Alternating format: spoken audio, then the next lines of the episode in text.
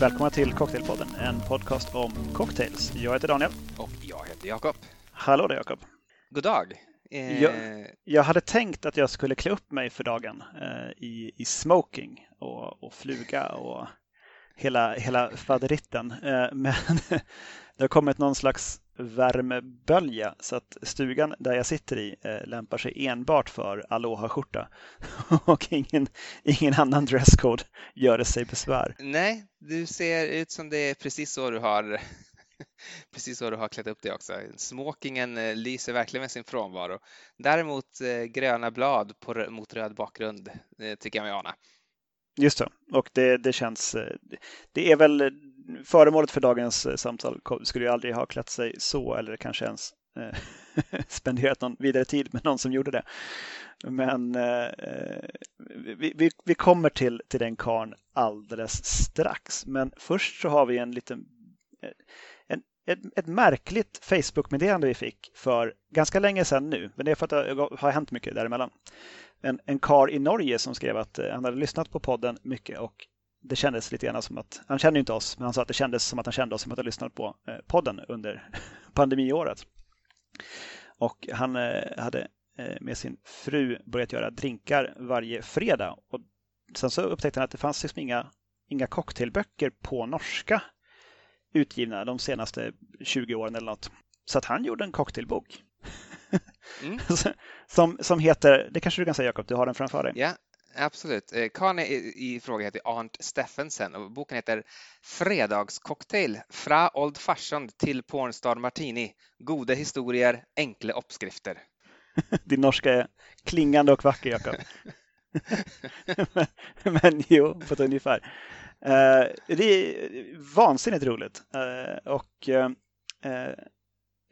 att han liksom tog kontakt med oss och sa liksom att, att vi är en av de sakerna han har lyssnat på som liksom har lett fram till att han gjort boken. Det var fantastiskt kul. Väldigt rörande. Men sen skrev han också i själva boken en liten eh, en sån. Han skrev med oss i, i eh, i litteraturlistan kan man säga. Eh, längst bak så finns en sån liksom, för vidare läsning och då har vi där efter, efter lite cocktailböcker och några hemsidor så har vi också podcaster, Drink and Learn och Cocktailpodden, svensk podcast med Daniel och Jakob. Så uh, international career. Det hade, det hade han inte behövt göra, men det är fantastiskt kul. Verkligen. Eh, jag har ju också lä läst igenom hela den här boken och eh, den är till min stora glädje fantastiskt bra. Så om vi har några andra lyssnare i Norge så vill jag verkligen rekommendera att ni köper den här då, första norska cocktailboken på 40 år, eller vad det är. 20 tyckte han sa, eh, men 20, ja, jag, ska inte, 20 jag ska inte svära på det. På, på lång tid i alla fall. Och eh, bor man i Sverige så kan man faktiskt få tag på den via Adlibris också. Så eh, jag tycker att eh, om, om, om man vill bredda sig liksom och, och, bli lite internationell, varför inte köpa Fredagscocktail av Arnt Steffensen? Det tycker jag man ska göra.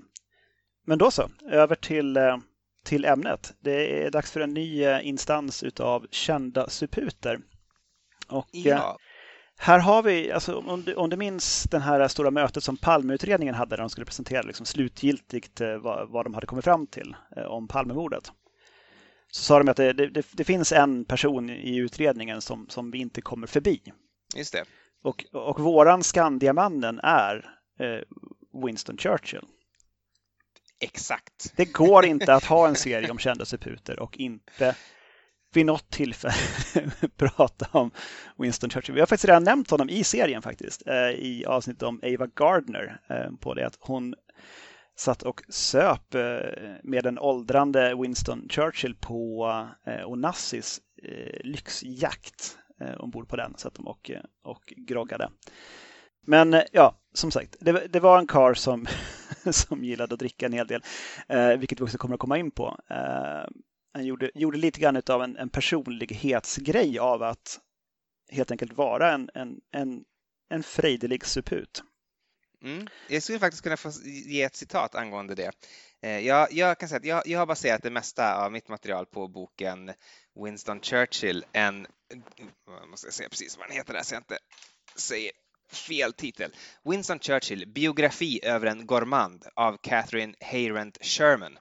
Eh, det, det, är min huvudsakliga källa och i, i den boken så, eh, eh, så finns följande citat. och det är på den tiden eller vid ett tillfälle när Churchill var på besök i Vita huset. Det här då för att visa eh, att han gärna då understödde sitt legacy som subut. då.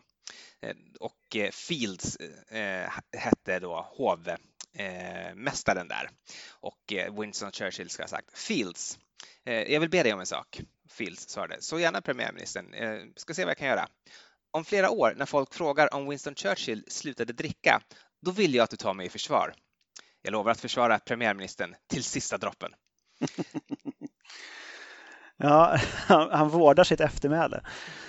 Karn. Eh, han, de har ju sagt att han, han både skrev historia och skapade och levde historia. Han fick ju Nobelpris också faktiskt eh, i litteratur eh, för det. det. han skrev. Han skrev, tror jag det var, tolv hela band om andra världskriget och fyra band om A History of the English Speaking Peoples. Ja, och eh, det var väl egentligen så att det var väl skrivandet som var hans huvudsakliga inkomstkälla som jag har fattat det. Att eh, sina, sina, liksom, sina pengar fick han från dels liksom skriva som journalist men framför allt liksom royalties på sina böcker. Ja, precis. Det, det var det som han liksom fick pengar för. Jag vet inte, man tjänar kanske inte så jättemycket pengar som premiärminister eh, i förhållande till hur mycket han kunde supa upp på ett år. men Eh, eh ja, nej men så här, han fick ju Nobelpriset där för mästerliga beskrivningar av historia och biografier, liksom för sin briljanta retorik för att försvara upphöjda mänskliga värderingar. Enligt dåvarande ständig sekreterare Anders Österling. Eh, stol nummer 13 för övrigt, där Anne Svärd sitter numera. Se där, se där. Ja, han var ju ändå ganska progressiv, det tänker man ju inte. Eh, han var ju Tory då under större delen av sitt liv. Men han började faktiskt som eh, i Liberalerna. Eh, det var hans första, han var, hans liksom tidiga karriär som parlamentsledamot var för Liberalerna. Och, eh, finns de kvar förresten? Ja, de finns kvar, men de, men de, liksom, de, de var stora ett tag. Eh, men de vart små, liksom, även under Churchills tid då, och han insåg att det går liksom inte att få någon politisk makt i det här partiet längre. Eh, och, och, därför bytte han då senare till, eh, bytte han parti till, till Tories. Eh, men att han ändå liksom i själ och hjärta verkar snarare ha varit liberal än, än konservativ och, och gjorde också ganska mycket, alltså drev, drev igenom reformer för fattiga och tydligen så ska liksom ett av hans alltså drivkrafter ska vara att liksom alla, alla borde ha borde få dricka champagne. Liksom. All, alla borde få äta sköldpaddssoppa och dricka champagne. Eh, det, det, det, är så, det är ett sånt land vi ska ha. Eh, och det är det jag ska kämpa för. Så, eh, sen så eh, finns det ju andra viktigpettrar som påpekar att eh, han ju liksom drev krig och så eh, i, i, i fjärran länder och, och, inte ville fria Indien och sannolikt var djupt rasistiskt och, och sådär. Och, och det får man väl det får man väl också ha med i historieskrivningen om honom. Men eh, han, han verkar åtminstone liksom ha varit på arbetarnas sida, även om man aldrig... Eller på champagnens sida snarare. Eller på champagnen, ja kanske snarare det, liksom alltså. det. på ett sätt. Det, det, känns obekvämt om, om bara jag ska få dricka det. Det vore bra om alla eh, runt bordet får dricka samma, samma goda bubbel.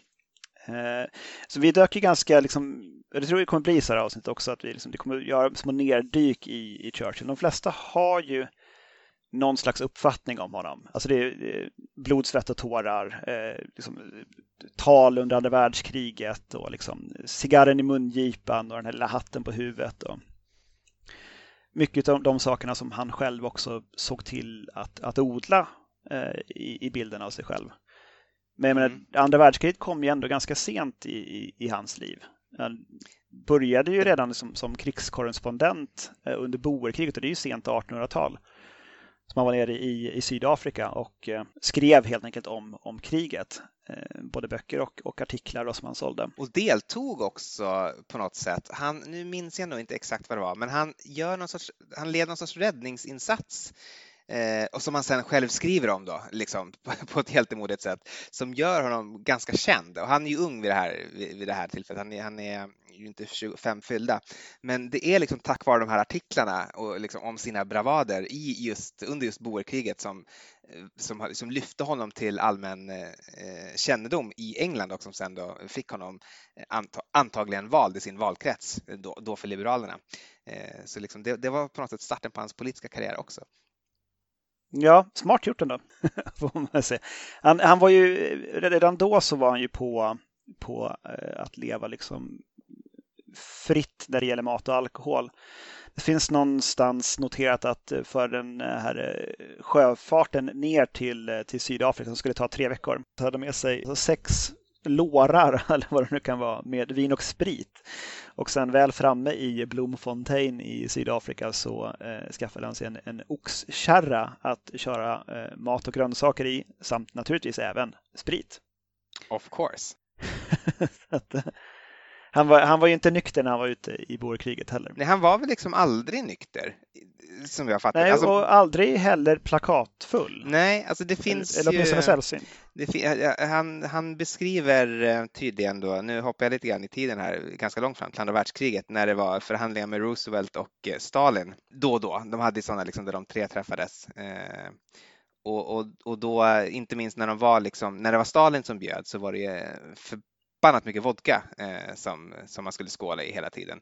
Och, och, Roosevelt han hade taktiken då för att inte bli för full att helt enkelt eh, eh in, inte liksom dricka botten ur, eh, även om det, han, han liksom frångick etiketten.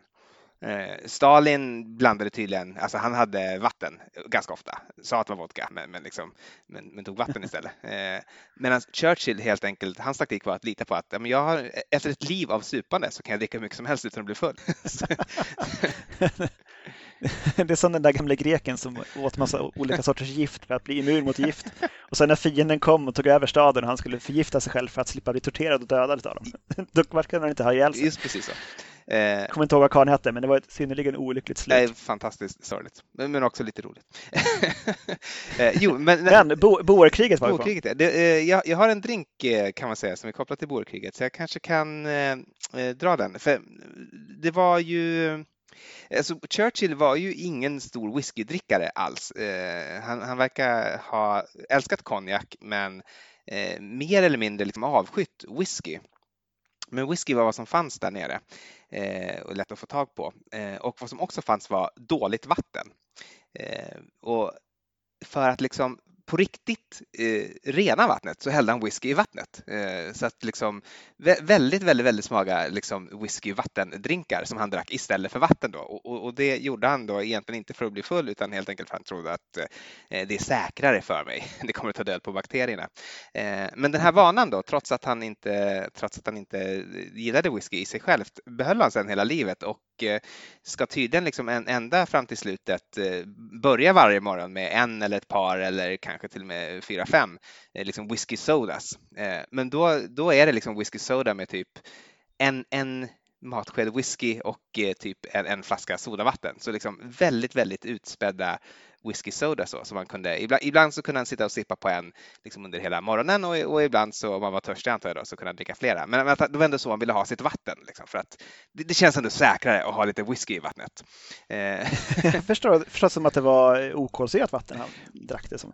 Så som de, de kallar för någon form av whisky mouthwash eh, eh. när han drack det senare i livet. Eh, hans dotter kallade det för Papa cocktail. Papa cocktail. Som jag förstått det så var det okolsyrat vatten i, i under boerkriget där, men att han senare enligt hans då, vad det nu blir, hovmästare, kökschef, whatever, eh, whisky soda. Där. Men, men jag ska låta det vara oklart, eller osagt då. Men, men jag baserar som sagt allt på den här boken jag, jag har läst. Just det. Men du har en, eh, en Papa Cocktail slash whisky mouthwash?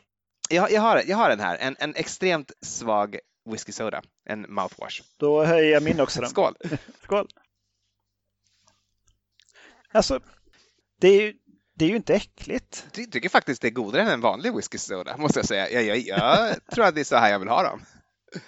Alltså det, det här är, jag har ju det är en, eh, ett enkel Old Fashion glas här och eh, jag kanske drog i en centiliter eh, whisky och sen fyllde upp med svalt kranvatten.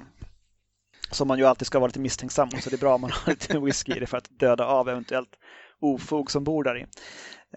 Så att, nej, jag tycker det var gott. Alltså det som som ett stilla Loka whisky.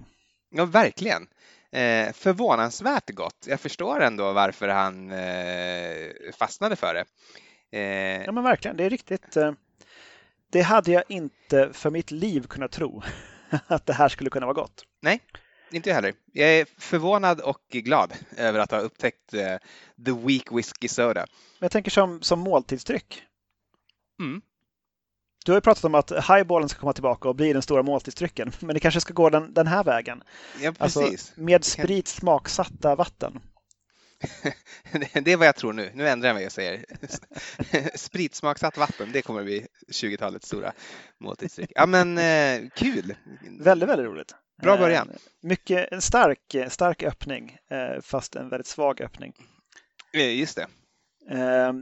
Men det man kanske framförallt förknippar Churchill med, eh, förutom eh, cigarren i mungipan och eh, väl framförda tal i kritiska punkter i historien är ju att han drack ohejdliga mängder med champagne. Just det.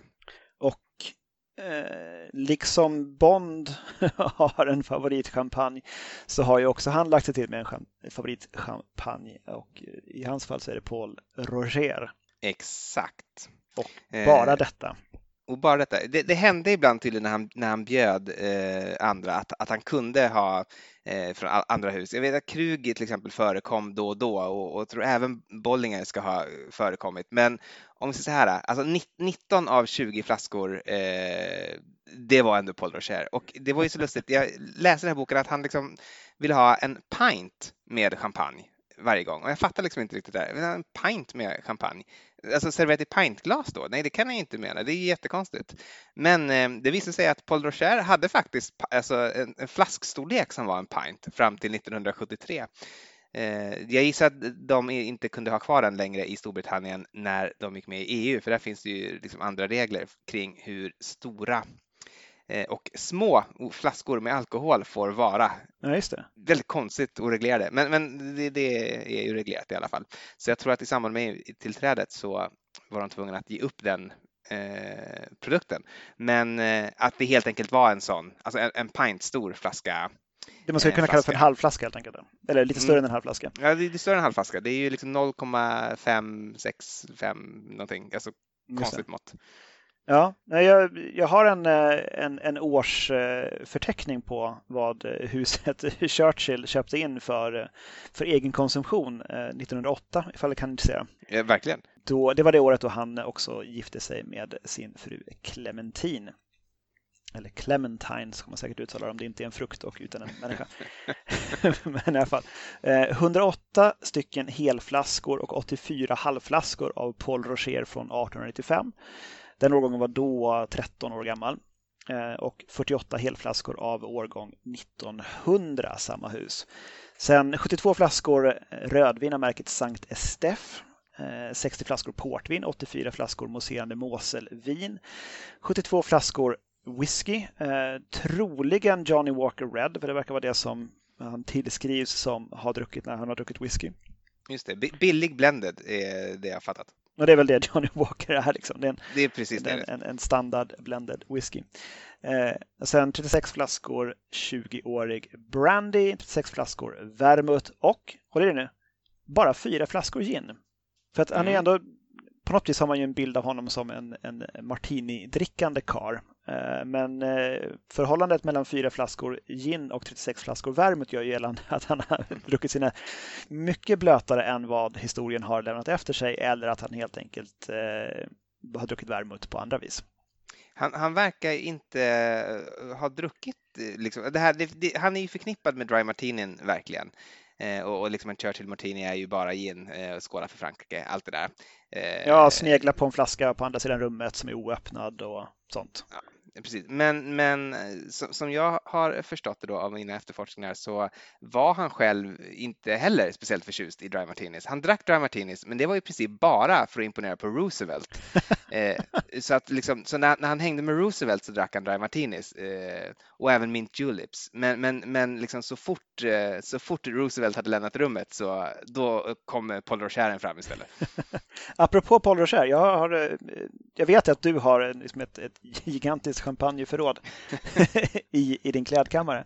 Men jag har faktiskt splurgat på en eh, flaska Paul Roger. Eh, inte någonting superfancy, men deras standardutgåva som eh, finns på, även på små systembolag som jag har i närheten av mig. Går på någonstans runt 500 för en, en, en vanlig helflaska.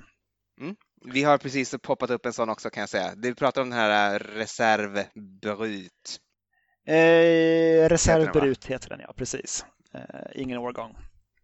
Eh, fantastiskt behaglig eh, champagne tycker jag. Jag är verkligen beredd att hålla med till 100 procent. Det är eh, en av våra stora favoriter här hemma. Eh, love that shit, som de säger. ja, um, jag, har en, jag har en notering här som det står No more champagne. Eh, det är också titeln på en bok faktiskt om eh, Churchill and his money skriven av en karl som heter David Lowe.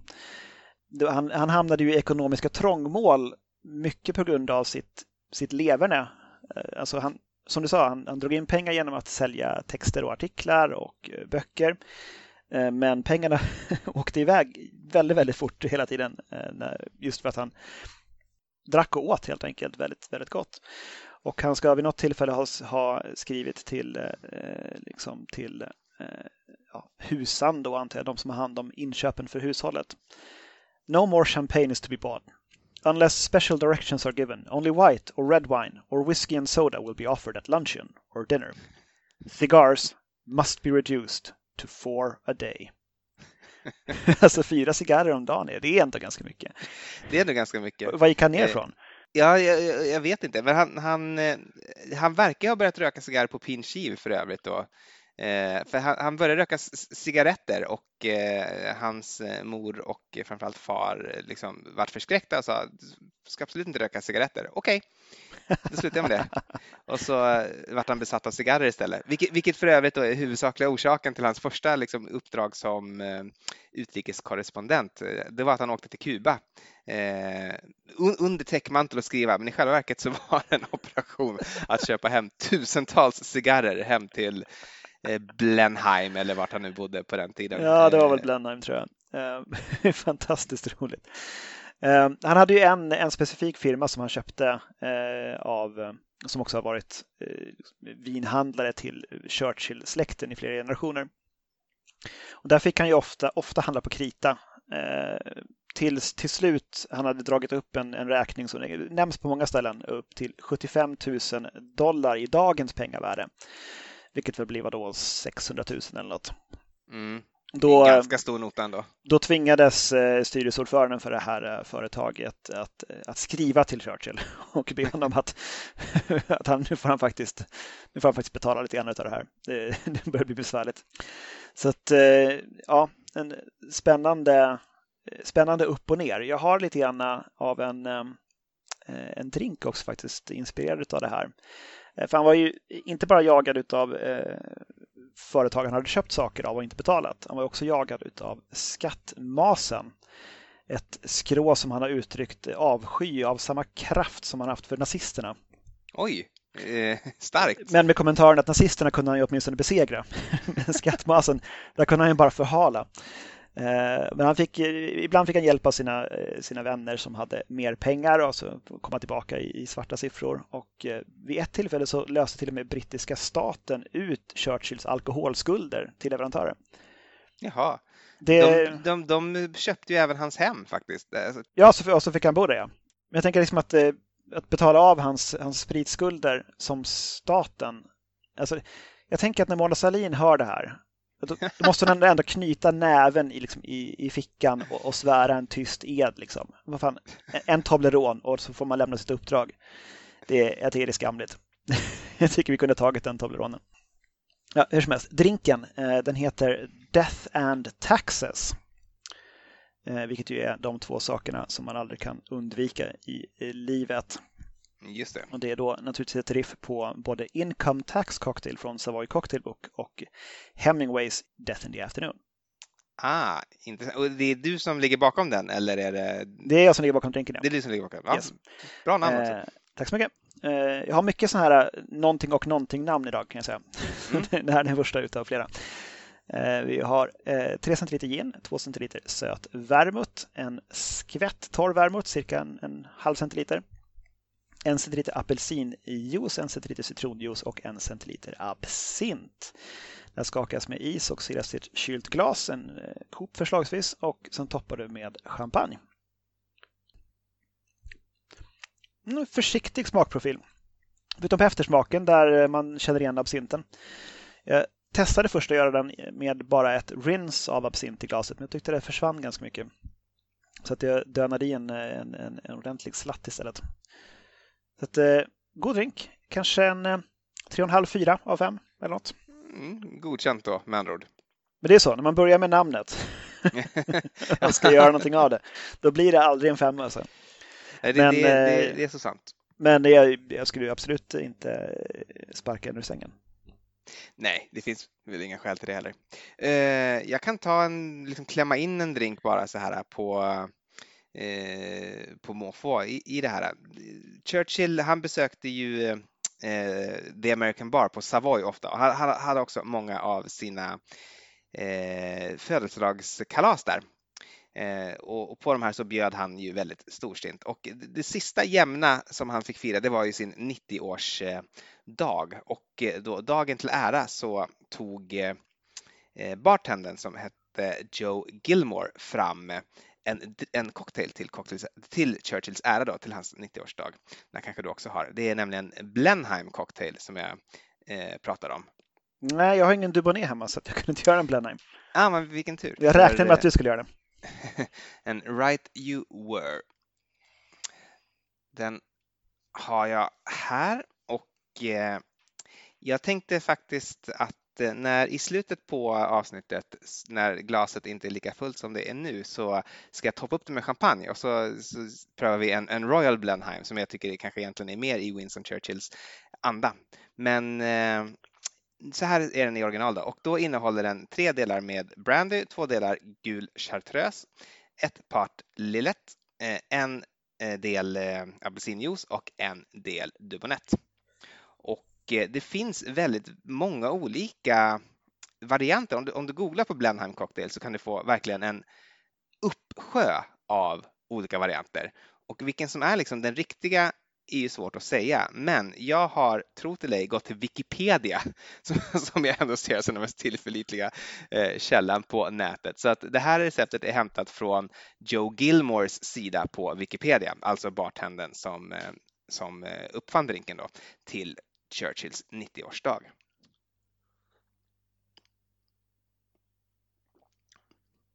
Oj, den är stark. Ja, alltså den är lite för intensiv för mig skulle jag säga. Eh, lite för chartrösig också. Nu använder jag visserligen inte då standardgula för den har jag inte hemma utan den här som heter Moff som ju är någon sorts eh, jag antar lyxigare, i alla fall lite dyrare variant av, gul chartreuse. Så det, det, det kanske är därför den känns så intensiv.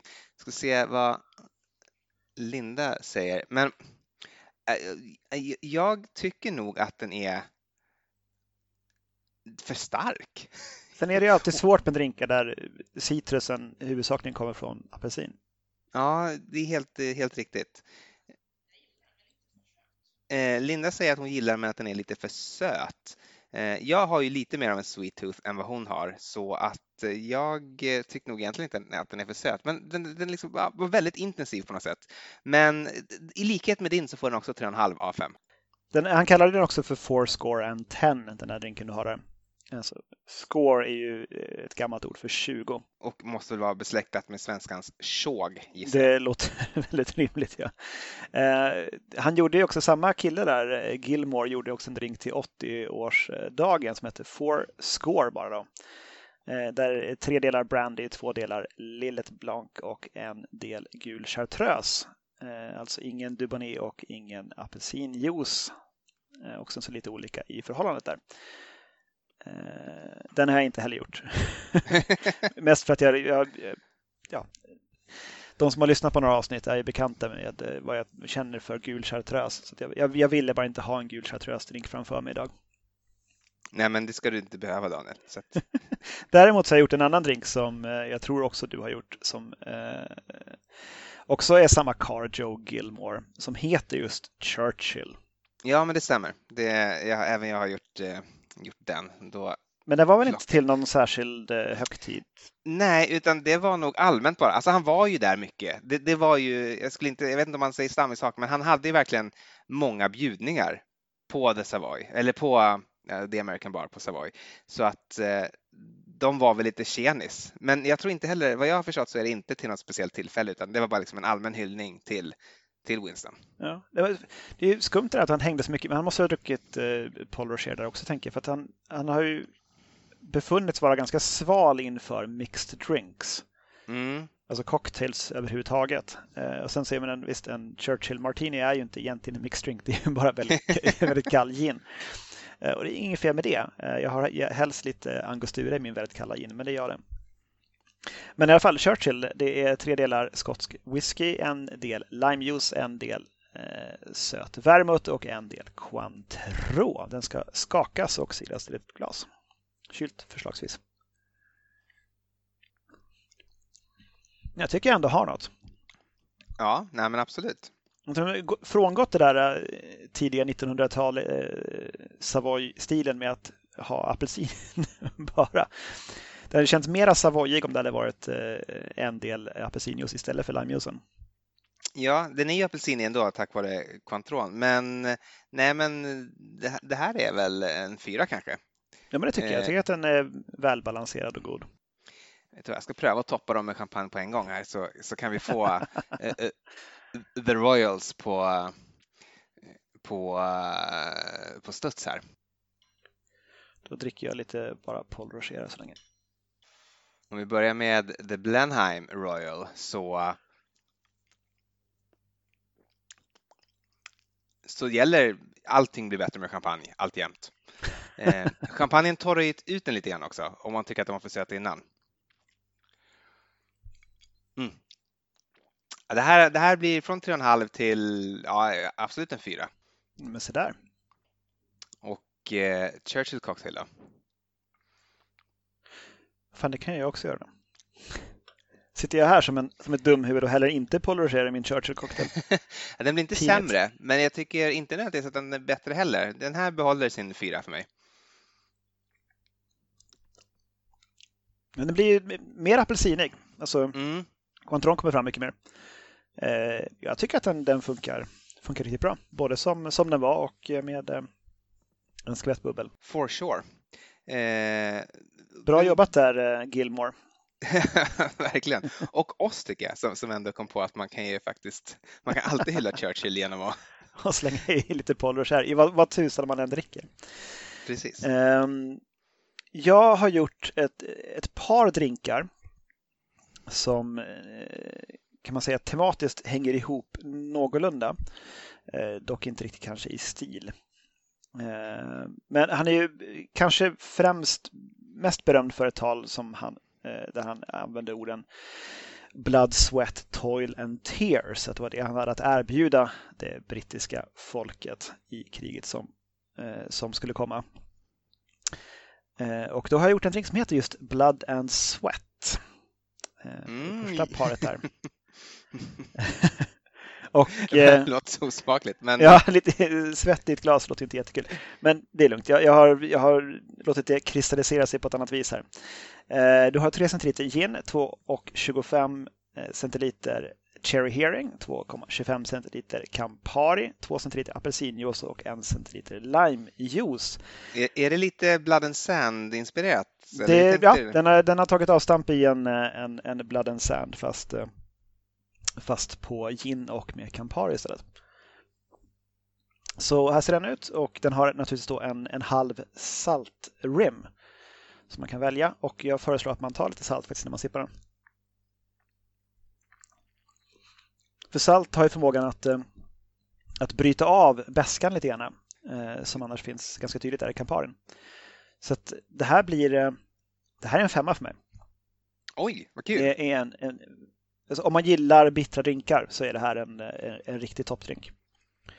Alltså den är, är apelsinig, lagom syrlig, Eh, och sen, eh, ja. Mm. ja. Och saltet tycker jag verkligen gör, gör sitt till. Eh, spännande.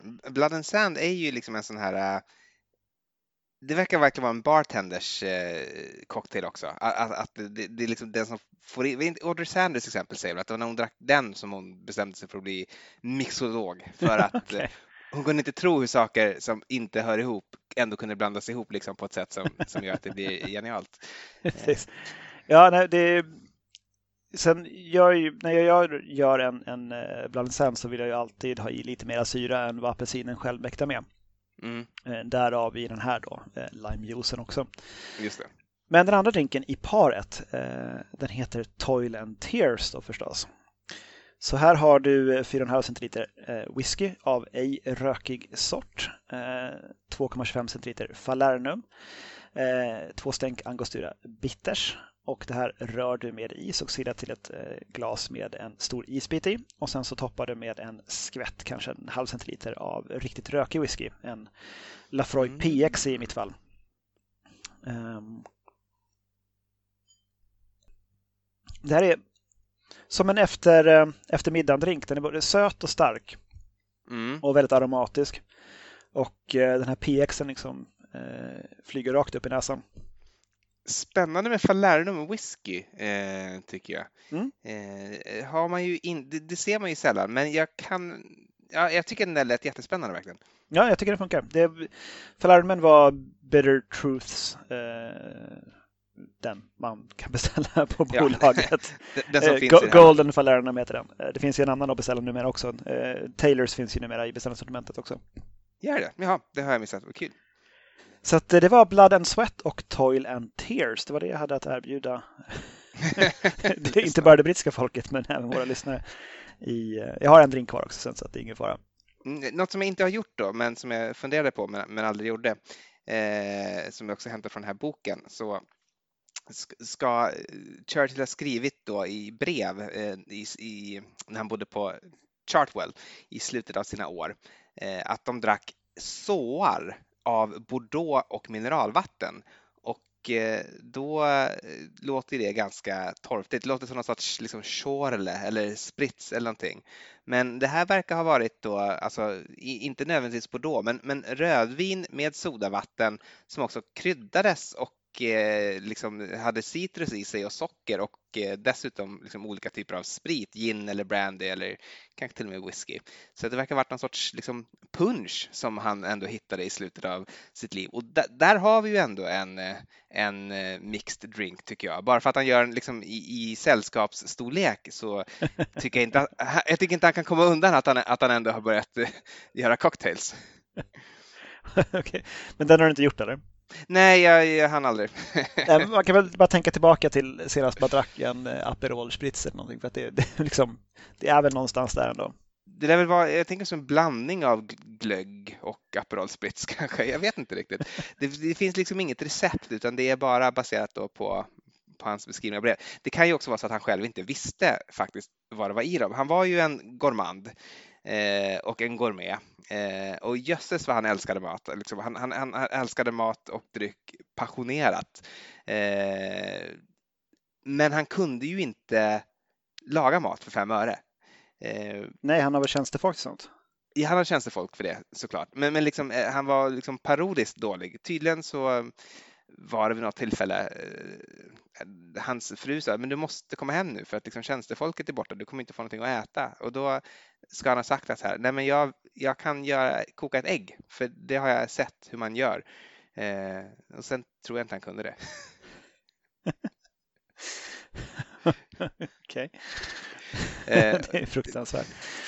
Um, men det, han, har ju, han han är ihågkommen som en, som en suput. Men som sagt, det var ju också någonting som han aktivt odlade eh, under sitt liv. Men framför allt kanske under andra världskriget och upptakten till detta. Eh, med tanke på att, motståndaren var en, en, en, ganska så, så torr vegan, eller inte vegan, men vegetarian Hitler. Mm. Som inte drack alkohol. Eh, och liksom var han, på något vis så förkroppsligade ju Churchill då allt det som Europa stod att förlora liksom i det här för, krig, eller för och mellankrigstidens Europa av, av aristokrati och, och superi och vingårdar och champagne och allt sånt. det, det stod man ju och riskerade att förlora om eh, Hitler-Tyskland hade blivit hade liksom vunnit över alla i Europa och liksom blivit någon slags tusenårigt rike av eh, förvisso liksom välskurna uniformer men ändå inte annars så jäkla mycket som är kul.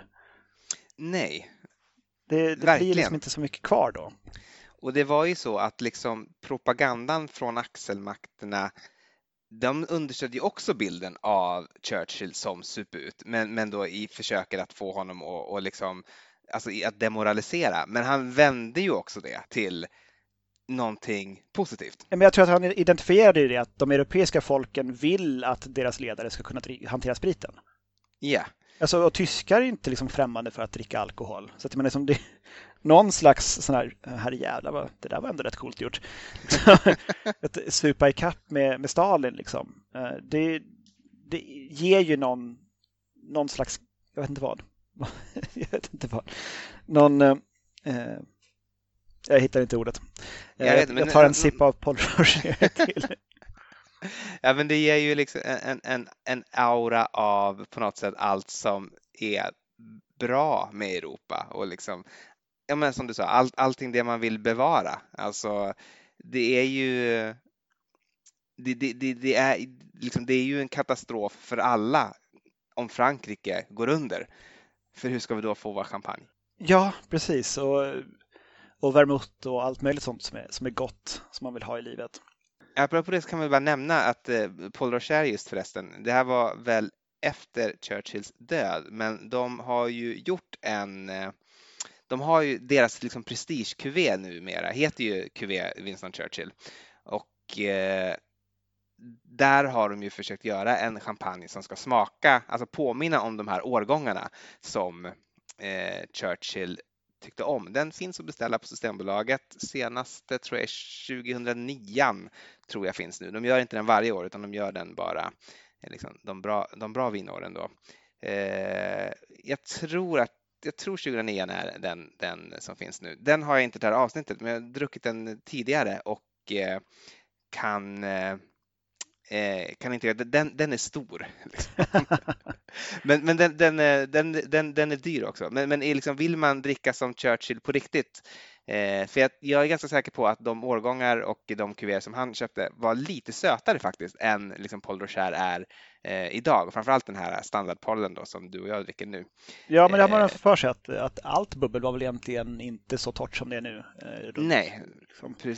För, förra sekelskiftet. Så vill man verkligen dricka som Churchill så är det väl den man ska beställa. Men, men det är en investering så att det är full, full förståelse för alla som avstår. Ja, när Churchill begravdes så det var en väldigt liten eh, begravning. Så var det visserligen med, med full honors och sånt, men det var ett få personliga vänner som var inbjudna. En av dem var Madame Paul Rocher. Se där. Så att, eh, eh de har ju å andra sidan liksom fått sina, sina barn utbildade och sina, sina hus eh, ombyggda på Churchills pengar, tänker jag. I många, många år. Så att, eh, det är väl bara bra att komma liksom och, och eh, vårda, vårda det minnet på något vis. Det, många nu på senare år som har försökt rehabilitera Churchills image som suput eh, i det liksom att man har, man har räknat på hur mycket drack han egentligen och han drack mest vid måltider och då påverkade blod eh, så här och så här och så här. Jag tycker det är trams. Karn ville bli ihågkommen som en suput. Nu ska vi inte liksom hålla på och förstöra det här. liksom. Nej. Det, vi, vi, vi, låter det, vi låter det få vara kvar eh, i, i hans minne. Men att han, han har ju druckit, han har ju nämnt att han har ju eh, sagt, vid något tillfälle har han sagt till kungen av Saudiarabien att hans, hans enda absoluta regel i livet är att eh, han måste dricka före, under och efter alla måltider. Just det, och fick, fick även det när han var där faktiskt då, trots att det är ju sånt. Eh, ja, det är klart. Eh, eh, ja, angående det här med liksom just legacyt som suput så eh, också i slutet, eh, i slutet av andra världskriget måste nästan det varit också då, eller i alla fall under andra världskriget, när han var på båt på väg mot Amerika. Han pendlade ganska fram och tillbaka. Han, han ville ju ha Roosevelts liksom, support och hjälp i allting och det kan man ju förstå för utan USA så skulle ju antagligen inte Storbritannien kunna vinna kriget. Eh, så han var och uppvaktade Roosevelt ganska ofta och på en av de här båtresorna så ska han ha börjat fundera på hur mycket liksom, det här däcket liksom, som, som vi står på. Om man tar allt jag någonsin har druckit i alkoholväg, hur, mycket skulle det, hur mycket skulle det bli? Och eh, så började de räkna på det. Men, men eh, det var någon typ matematiker med på den här resan också, så han fick i uppdrag liksom, att, att göra en uppskattning. Fredrik Lindeman. För, bra, Hette du hade, du hade namnet rätt. Eh, men, men tyvärr så kom de fram till att det var inte så högt. Ja, det, det, det når oss bara till anklarna. och han blev så oerhört besviken. Det verkar ha varit en stor skam för honom när, när, han, när han insåg detta. Han ska då ha sagt uh, How much to do, how little time remains. ah, fan, han, han, är en citatmaskin, eller var en citatmaskin. Ja, men verkligen. Um, det, det, det, mest kända Churchill-citatet är väl det. Det var någon som någon, någon societetsdam, Astor tror jag, de som också var inblandade i eh, Titanic-byggandet och sjunkandet. Eh, men någon dam som sagt det att eh, kommenterat Winston Churchill, du, du är full. Varpå han återkommer med att ja, men du är ful och imorgon kommer jag vara nykter men du kommer fortfarande vara ful. Ja, fast han kommer fortfarande vara full imorgon. ja, det han ljög också. Han kommer vara full imorgon. Är något ofint, men det är en klassisk eh, Churchill som sådär eh, comeback. Eh, han har också nämnt om, eh, om att ett glas champagne lyfter eh, ens, ens själ och skärper ens sinnen, men en flaska har motsatt effekt. Mm -hmm. kan ligga någonting i det också. Men eh, jag har en hel flaska framför mig här och jag tänker dricka den ikväll så att jag tänker inte... jag, får helt enkelt testa det där. Ja, han, han, ska, han ska också sagt att eh, i de här magnumstorlekarna är eh, en utmärkt mängd för liksom en frukost på tu man hand. förutsatt att en av oss inte dricker. Är, hur mycket är en magnum då, Jakob? Ja, men det är en och en halv liter. Ja, men det kan jag ändå förstå. Det tycker jag inte är något konstigt. jag inte. Men du, jag kanske ska ta min drink då. Eh, yes. Den här kallar jag för Old Bulldog, vilket ju också var så som han avbildades i karikatyrer ganska ofta.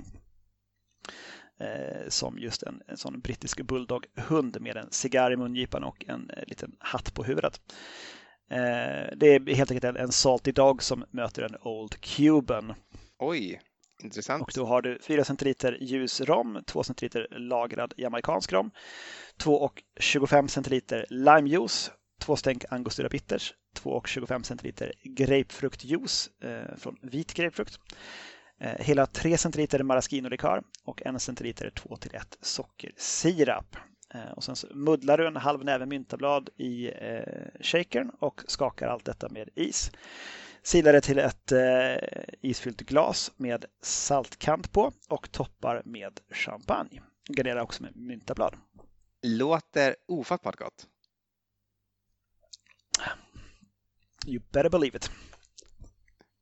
Saltkanten kanske lite mer av en gimmick än att den faktiskt tillför någonting. Men det är en dag som denna när man sitter och eh, svettas ihjäl i en, eh, i en stuga så tror jag det är nyttigt och bra att få i sig lite salt. Det är lite som att man får det är som en måltid tillsammans med drinken. Jag skulle nog kunna tänka mig att man skulle ha lite, lite mera eh, lime faktiskt. Eh, skulle behöva lite mera zing av eh, lime för att riktigt lyfta. Så det tror jag nog jag kommer att peta i nästa gång jag gör den här drinken. Men det var en Old Bulldog. Eh, en sån ska jag göra vid tillfälle. Det måste säga att jag var väldigt nyfiken på. Även eh, Toil and Tears eh, vart jag väldigt nyfiken på ska jag också göra så fort jag får en möjlighet. Eh, bra, bra drinkar måste jag säga eh, som du har gjort detta avsnitt. Jag tycker höj, höjer sig över, eh, höjer sig över genomsnittet. det var snällt av dig. Eh, ja, eh, jag har en, en, en liten kort lista med, med saker man in, kanske inte visste om Churchill som inte liksom hör till kanon. Mm.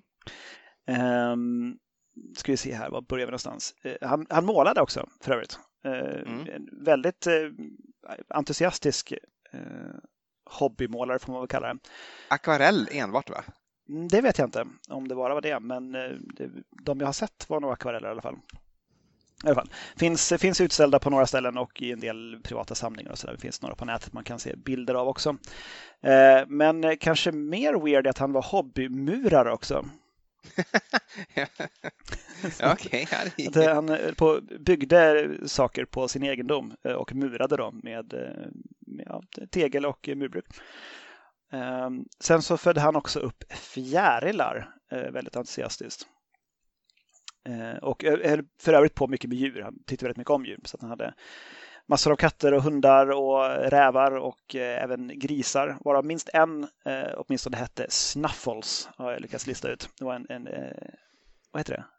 En sugga, en gris, grismamma helt enkelt, som hette Snuffles. och lamm, getter, katter och massa annat bös. Och eventuellt är det också han som har sagt att Cats look down on us and dogs look up to us, but pigs treat us as equals. Okej, okay. eh, citatet känns väl igen. Vem som står bakom det hade jag ingen aning om. Nej, det, även, eventuellt det är Churchill som har sagt detta eh, ursprungligen. Ja, men han är väl lite grann som både Voltaire och Oscar Wilde, att man, liksom, man kan alltid säga att Churchill har sagt det. Ja, jo precis, det, det kan man göra.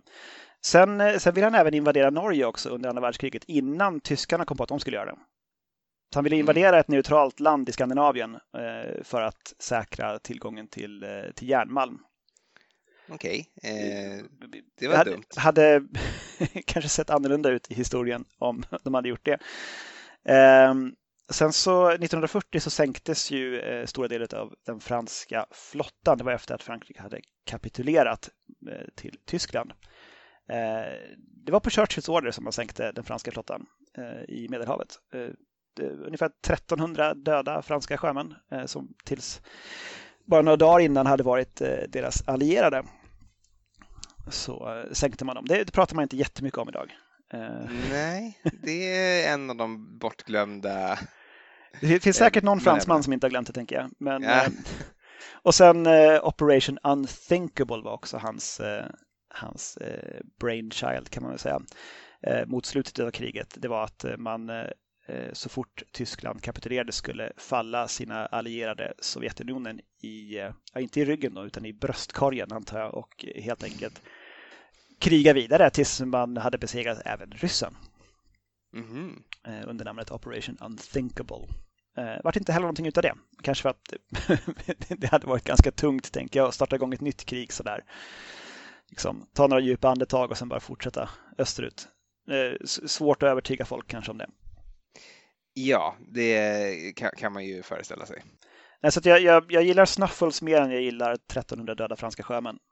Det, av hans grejer. Det, Ja, även, även i boken jag läste fram, framgår att han var en stor djurvän, både liksom som, som eh, konsument eh, och också som liksom eh, klappare så och att han klappare av djur.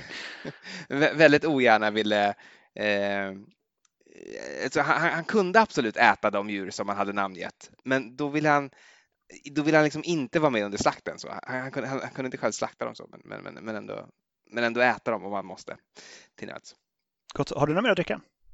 Eh, förutom att jag har en flaska Paul Rocher, nej, ingenting som vi inte redan pratat om. Okej, okay. men då tycker jag att vi, vi, vi skålar väl ut i Paul Rocher med ett, ytterligare ett litet citat från, eh, från Churchill, vilket jag även tycker stämmer ganska bra in på oss två. Eh, nämligen I have taken more out of alcohol than alcohol has taken out of me. Well said. Skål Daniel! Skål och godnatt!